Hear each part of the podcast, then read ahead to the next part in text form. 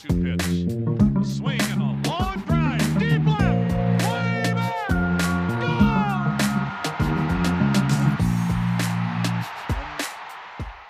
Hey, everybody. Welcome to another Baseball America podcast. I'm Kyle Glazer, joined today by J.J. Cooper. Big news in baseball to start the week off. The Astros' punishment for sign stealing came down yesterday. Commissioner Rob Manfred laying down the hammer in some ways, and some other ways people think the punishment wasn't enough. The long and short of it is Jeff Luhnow, the general manager, and AJ Hinch, their manager, suspended for the 2020 season. They were summarily fired by owner Jim Crane shortly after the report was released. The Astros are stripped of their 2020 and 2021 first and second round draft picks, and they were fined $5 million, the maximum allowable fine under the Major League Constitution. The 4 draft picks are the most that have ever been stripped from a team. We mentioned the fine, the maximum allowable amount, and losing both your general manager and your manager for a full year and then eventually for good is also a punishment that I don't believe has precedent. JJ, what was your first thought when you saw the punishment handed down to the Astros, and also just your thoughts on how deep the cheating and sign stealing went and how long it went on? The thing that really struck me, I guess not initially, but pretty soon thereafter, was it was interesting. You read the report. AJ Hinch, it's pretty clear in the report, was not a fan of the sign stealing, but he's the manager and he didn't stop it.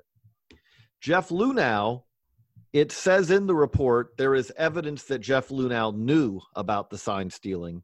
Jeff Luhnow himself, even though there apparently are emails that MLB detailed that say that he knew, Jeff Luhnow says he didn't know. I think the important point for long term that happened here is MLB basically said that doesn't matter. And I think if you're looking at the long term effects of this, that's what's very important here. If Commissioner Rob Manfred had punished based on, okay, we have to have clear, overwhelming proof that you are responsible for this, and they had punished some underlings and all, then it would have created a culture where if you're the president of baseball ops or you're a GM or you're the manager, the best way to approach this is know nothing. Deliberately go out of your way to not know about these things. Never put it in writing, things like that. Because the penalty basically said, AJ Hinch, we do not care if you were the driving force behind it. We're saying it happened. You're the manager. Therefore, you're penalized. Jeff Luhnow, we don't have to have, visual evidence of you helping them set it up. We don't have to have emails saying necessarily, that you laid out the plans. You're in charge of the team. You're the general manager, the president of baseball ops. And so you are the one that we are going to penalize and punish harshly. What I think is very important and I think is impressive about this penalty is by doing it this way. If you're a GM, if you're a manager, it now going into 2020 and beyond, it is going to be very much part of your job to make sure that this kind of thing is not happening and you don't know about it. Because rules compliance all of a sudden becomes a bigger, more prominent part of the general manager's job. Yes, because if you don't, you could suffer an almost ultimate penalty, because the reality of it is that losing or being suspended from a GM job or a manager's job, these careers are finite. That is about as significant a penalty as you can have. I mean, it's one of the largest penalties we've ever seen. It's not John Coppola's penalty. It's not Chris Correa's penalty because he ended up in prison because he committed a felony. But it's everything but that. And again, I would love kind of what your first thoughts are. But that's the thing that really stands out to me is that 2020 and beyond, you're going to have presidents of teams and GMs who basically make it clear you're not going to do this under my watch, because I'm not going to lose my job for a pretty modest improvement in chance to win. You know, one of the things that kind of jumped out to me about whenever there's various CEOs or CFOs or executives, you know, and there's something that some malfeasance took place under their watch, the way that, you know, they're told to act is you're either a criminal or an idiot. Pick one, because in things where that's actually a crime, you do have to have some intent. And so a lot of times they plead ignorance. Oh, I didn't know, when in fact they really did know. I thought it was important. Now, obviously, you know, this is not on the same level as white-collar crime or financial crimes, but I did think it was important that Rob Manfred set the standard of, look, this is your organization. If you don't know what's happened in your organization, basically, you either knew and didn't act, or if you didn't know, you should have known, and I'm going to punish you for that. And I think that's probably the strongest deterrence moving forward, because you're right. If they had said, hey, you know, they didn't know and they believed that, and they said, because they didn't know, we're not going to do anything about it. You know, that would have been the argument every executive from now into eternity would have made. Oh, I didn't know. And that's how they would save their jobs. You know, Manfred made very, very clear in his report that he had told everyone involved during his memo prior to the 2018 season that the general manager and manager would be held responsible. This was not a secret. The Astros knew it, and they continued to, either ignore it or lie about it, which neither of which, you know, is going to get you off the hook. So that was an important deterrence. It's interesting to me seeing, you know, the reaction. We've had a little under 24 hours to digest this. A lot of fan bases are saying this wasn't enough. They should have been hit even harder. And I think there's an argument for that. But again, so much of punishment in all aspects of life is based on precedent. And if you base this on precedent, as we went over, this is the most draft selections that have ever been stripped from a team. This is the maximum allowable fine. And having both your general manager and your manager suspended for the period of a year with the promise of being placed on the permanently and ineligible list if they violate any of their conditions, and then having them essentially be summarily fired by the owner, does strike me as a very strong penalty. I do feel like this was strong enough. There's no avenue to take the World Series trophy away, and I think that would be pointless anyway, because we all see how that works in the NCAA when everyone knows 2004 USC won the college football title. Everyone knows 2013 Louisville won the college basketball title. The fact that they were sanctioned and that it's been quote-unquote vacated, no one really respects that or responds to that. So I do think this was probably the most they could have done. I put on Twitter yesterday, I was intrigued by the thought of making them return the money they earned from their postseason successes in 17 and 18 as kind of a way of saying, hey, you're not going to financially gain from this. That would have been a fine of nearly $41 million or just over $41 million. But again, you can't do that under the Constitution. So I think given the constraints and the precedent, I do feel like this was an okay level of punishment. So the other thing that stands out to me, and it will be interesting to see what happens going forward, is that as you noted, there not only were AJ Hinch and Jeff Luhnow suspended, but then they were soon thereafter fired. It was interesting to see, for one, it was interesting to see the two responses. Both Jeff Luhnow and AJ Hinch released, statements about their punishments. I think it's, again, I try to be objective on these. I think it's fair to say that AJ Hinch's was more of, was less defensive, was more of accepting that of his role and saying, and apologizing. There was apologies in Jeff Luhnow's, but it also, Jeff Luhnow was pretty clear of saying that he's saying he did not know about this. And again, I'm trying, it's a statement. You're not trying, there's no tone in a statement, but Kyle, would you agree with me? I would say that statement was a little more defensive or defiant. Oh, I will go a step further. Everything Jeff Luhnow has done, from the Brandon Taubman scandal all the way through this, it reads like a guy who worked for McKinsey & Company and was a CEO of a company. I mean, this is classic top-level business-type responses. You know, it's not really my fault. My underlings below me did everything. You know, there's been absolute lot of obstinance. There's been a little bit of elitism, like, who are you to tell me how to do my job? Jeff Luhnow has acted how everyone in corporate America at the top level that's ensnarled in a scandal acts.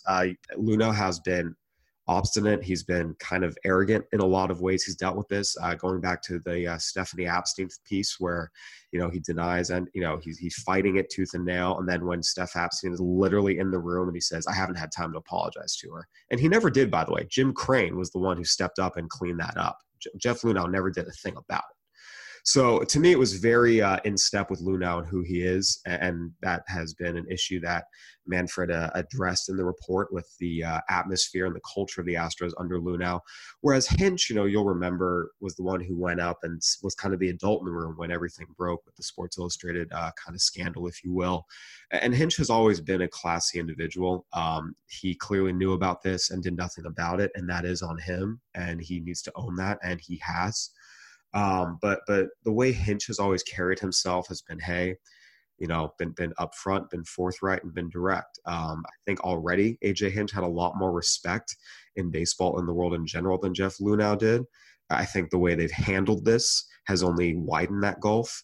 I strongly believe AJ Hinch will be hired by a major league team in 2021 as a manager somewhere.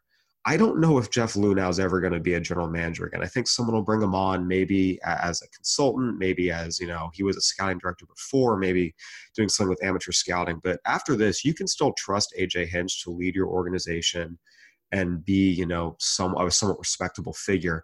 I don't think that's true of Jeff Luhnow. I really don't. I will not go that far. I do think that there's a decent chance that Jeff Luhnow has been very successful. And there are many, many examples in sports of people who have done significantly more damaging, you know, things worthy of harsher penalties who have come back and played large roles again. And I think at the end of the day, I think you're right. I think that he ends up as a special assistant somewhere. You know, do remember there are several. He'll get a job. I don't think he'll ever lead an organization as a general manager again. And I think at some point, he is, the reality of it is that he has demonstrated that he can win a World Series because he's done so. And there are not many GMs out there. There are not many presidents out there, you know, who have done that. Now, admittedly, Dave Dombrowski's demonstrated that, and it didn't keep him in Boston for a whole lot of time after that. But again, I would not be shocked at all. But I do want to take it with that the other interesting thing with this, and one thing, again, you know, just reading kind of a variety of responses, MLB made a point, Manfred's statement made a point about the culture of the Astros.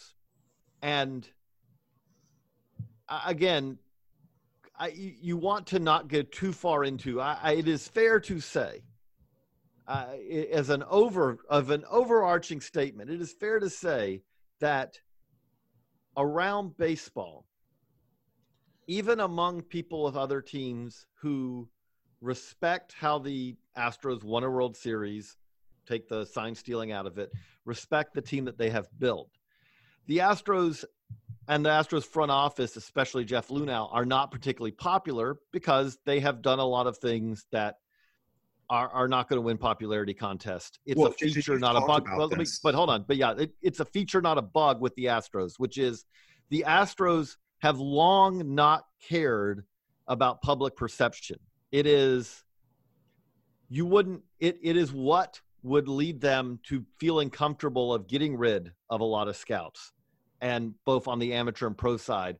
There are other teams who maybe would have had the same idea, but did not want the blowback. The Astros don't mind having the blowback. But then you do have to ask the question, does that kind of lead to this as well? Well, I think, you know, one of the things that came to mind, and to peel back the curtain for our listeners, you know, we in Baseball America, there have been a lot of times we've talked to people in baseball about the Astros and what that workplace environment is. You've been the head of this. And I you know, for you, I mean, what is the most common response you have? You know, you and I talked about this before the show started, and we'll bring it up here. They've had a lot of prominent individuals leave the organization without other jobs in hand. They eventually get other jobs, but there's been a lot of interesting defections at times. And look, you and I have both had conversations with individuals who have said just the way the Astros as a workplace is not a healthy place that people want to be in. it is notable.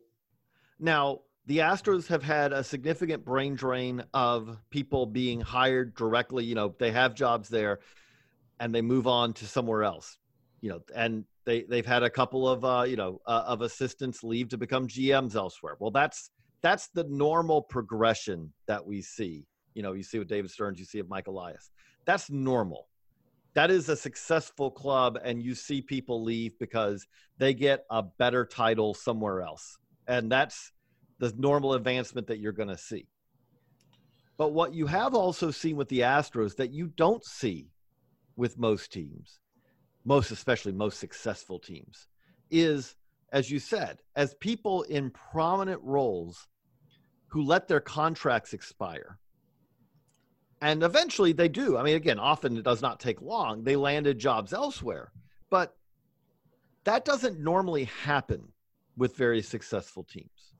That happens very rarely with the teams who are at the top. Now, there are a couple of things with that. One of the things that is notable that we have heard, and I've heard countless times, about Jeff Luhnow's front office is he wants to run, he wanted, I guess I should say now, to run an extremely lean, efficient, call it if you want to, cheap front office.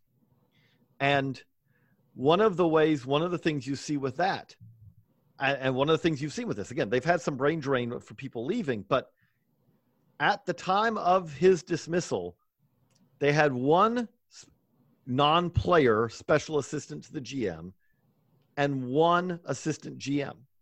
Now, that in itself is highly unusual for baseball teams in general, but it's exceptionally unusual when you talk about teams that just won a World Series. Normally, what happens with very successful teams is call it title creep if you want. Everyone moves up the ladder. The GM becomes the president. Someone who was an assistant GM becomes the GM. Someone who was a director, some directors become, you know, assistant GMs or special assistants to the GM. Assistant directors become directors. It's like the way that you reward success is everyone moves up the ladder. To give you an example, I did a little number, you know, crunching before we started this. The Nationals, who beat the Astros in the World Series this year, have a president/GM, 7 assistant GMs, 12 special assistants to the GM, and 7 directors. That's 27 people in those titles. And I'm talking, when I say in those titles, I'm talking about in baseball. I'm not talking about the business side. I'm not talking about in ticket sales. I'm talking about what would be loosely described as baseball operations. The Dodgers, a president, senior vice president, 4 vice presidents, 2 of which are also assistant GMs, 4 special assistants, 9 directors. That's 19 people. The Astros today, now again, they did have their GM just dismissed, and they did have an assistant GM, Brandon Taubman, also dismissed recently. But with that, they have 1 special assistant, 1 assistant GM, 5 directors, and 2 senior directors. So it's just a much smaller front office, which also makes for what, looking ahead, Kyle, I think it makes it very interesting what's going to happen here, because you know, there's obviously 2 choices. You either promote from within, which would probably be Pete Putila, or you go on the outside to bring in someone either as the permanent GM or is the GM for the 2020 season to get you through, and then you do something, you know, for 2021 and beyond. But that's going to be very difficult, very interesting, because this is not a situation that teams usually see. Not at all. And one of the interesting aspects of this, too, putting it back on the field, the 2020 Astros, even though they lost Garrett Cole in free agency, and you can't, you know, ever downplay how big of a loss that is. You don't lose Garrett Cole and get better. This is still a team that should contend, that will be the favorite to win the American League West, that should contend for a deep postseason run.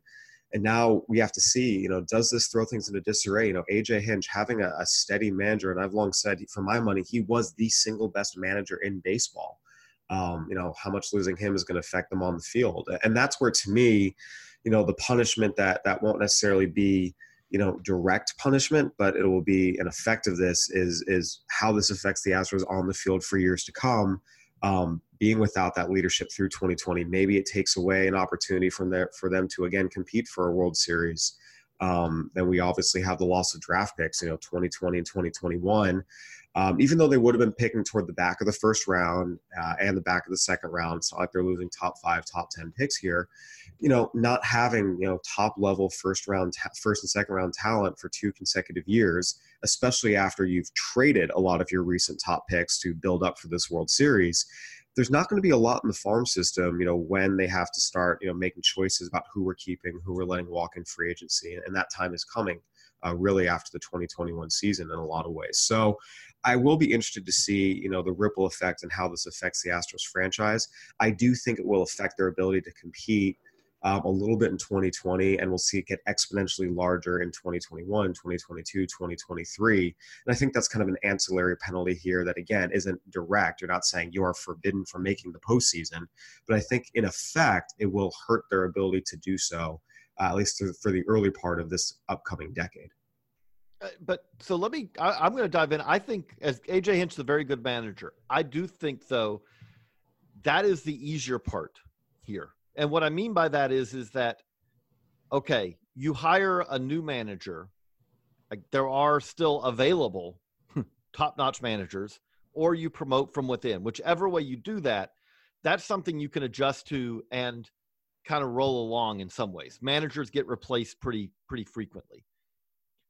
On the front office side, on the scouting side, on the player development side, on the analytics side, the Astros built to Luhnow's image. They have to revamp it. Well, that's the question. So what Jim Crane faces now is your choices are: if you promote from within, you can try in some way to basically keep the structure, keep the foundation that you were already using in place, and then try to change the culture, modify so that these kind of things do not happen.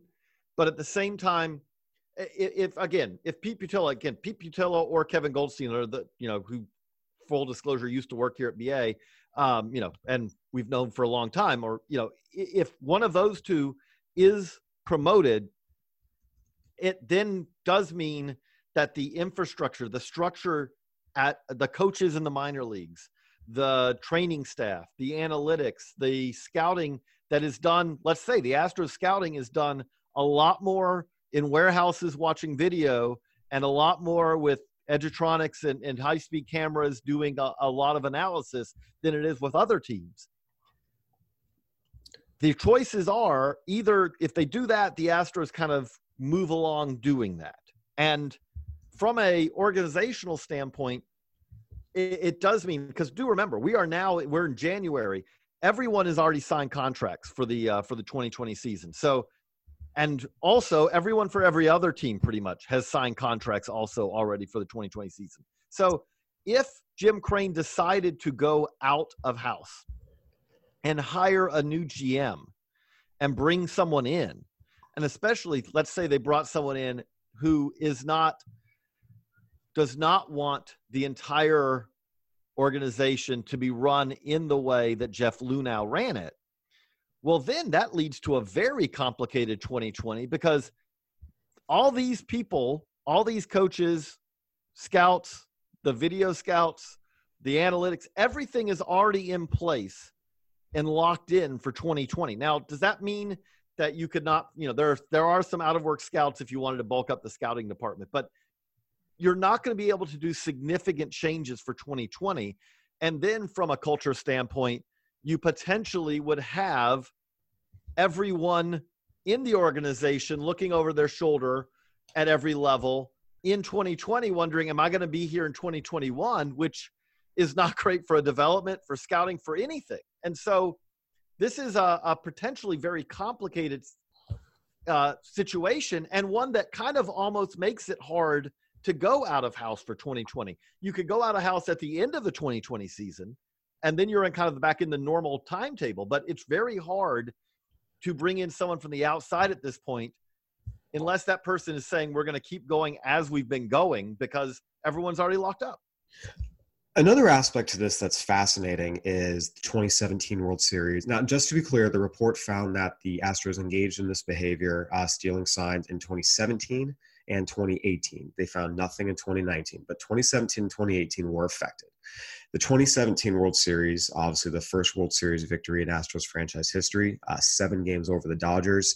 And a lot of people out here on the West Coast, the LA media, Bill Plaschke wrote a scathing column yesterday that did make some good points. How, you know, the attitude now is the Dodgers were cheated out of a World Series title. And I want to get your thoughts on that and whether or not, you know, how valid that is and what this means moving forward for how this World Series is remembered. I was at the games in Houston, all 3 of them. I covered this World Series. I think for me, the biggest thing still is obviously, look, this very likely had an effect. There's no denying that. To me, the Dodgers still had chances to win this World Series, even with everything that took place as it did. To me, you know, I still think the Dodgers really lost themselves this World Series. Their decision to pull Rich Hill after 4 innings of Game 2. You'll remember I was banging the table about that when it happened. To me, that was still one of the all-time World Series blunders, how that set up their bullpen for that game and the rest of the series. And obviously it cost them that game. They also did not make, you know, the pitches or the plays they needed to make in Game 7 at home. You know, they were down 3-2 going back home. They won Game 6 and Game 7. They almost didn't show up. So to me, the Dodgers still had chances to win this World Series. I you know, Game 2, which was in LA, they blew that through their own poor decision making. Game 7 at home in LA, they had a chance to lock it up, and they kind of no-showed. So to me, it's hard for me to say that definitively that the Dodgers, you know, not that I'm really saying this, but you know, the Astros only won the title because they cheated. The Dodgers are the real champs. You know, nothing like that. I still think the Dodgers, you know, shot themselves in the foot this series really, really badly. And it's a pattern that keeps repeating itself in their postseasons. But I do think you do have to view this 2017 World Series in a different light now. You know, Bill Plaschke's column made the point, you know, Clayton Kershaw was firing bullets in Game 1. It was one of the best postseason performances of his career. And recently in World Series, then he goes to Houston and he can't get out of the 5th. He blew a 4-run lead and a 3-run lead. You know, did this alter perceptions of Yu Darvish and what he's like, you know, in big games in the postseason? It's an interesting thought to me. I don't know, where do you stand on it again? I feel like the Dodgers did lose this World Series. They had chances to win it, and it was their decisions in their home games that hurt them. But it does change the light on it a little bit. Oh, I think it's utterly tainted. You mentioned you in passing Yu Darvish. Yu Darvish was absolutely shelled in Game 3 in Houston. Yep. I was there. It was rough. It was, I think, 5 or 6 straight balls of, you know, 100-mile-an-hour exit velocities. It was like they knew what was coming, and now we know they did. They knew what was coming. Right. They might have. And I've talked to people, you know, like over the last 2 years, there have been people who say that we're confident that this was in some way happening. Now, again, you know, it went 7 games. The reality of it is did the Dodgers screw up things? Absolutely. They did win a game in Houston as well, Game 4. Right. Did that happen? Absolutely. However, they had an advantage.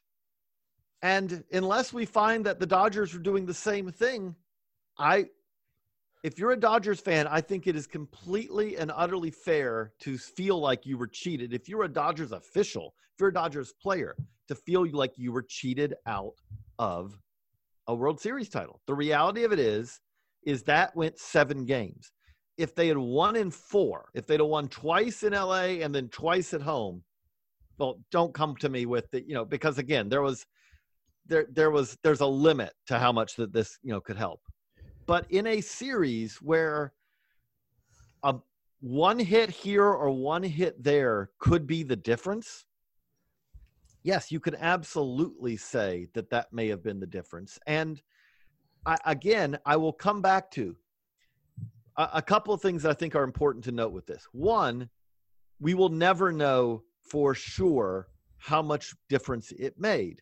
We do know that they considered it enough of a difference to keep doing it after being threatened with severe penalty. And that's significant. Two, I think it's also worth noting that, as we will hear, as we're going to have an investigation into the 2018 World Series champs and what happened there, that does not absolve what the Astros did. It may be very true that other teams did it.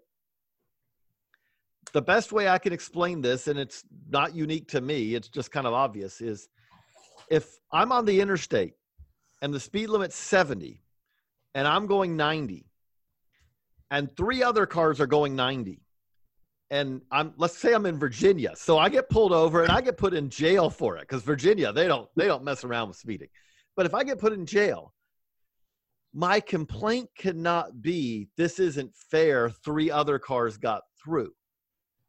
The answer, the question is, did the Astros cheat? And the answer is they did.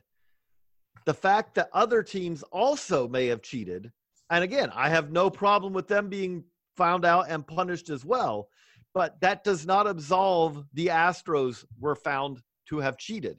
And the reality of it is that I think part of it also comes down to no one else was crazy enough to use a trash can.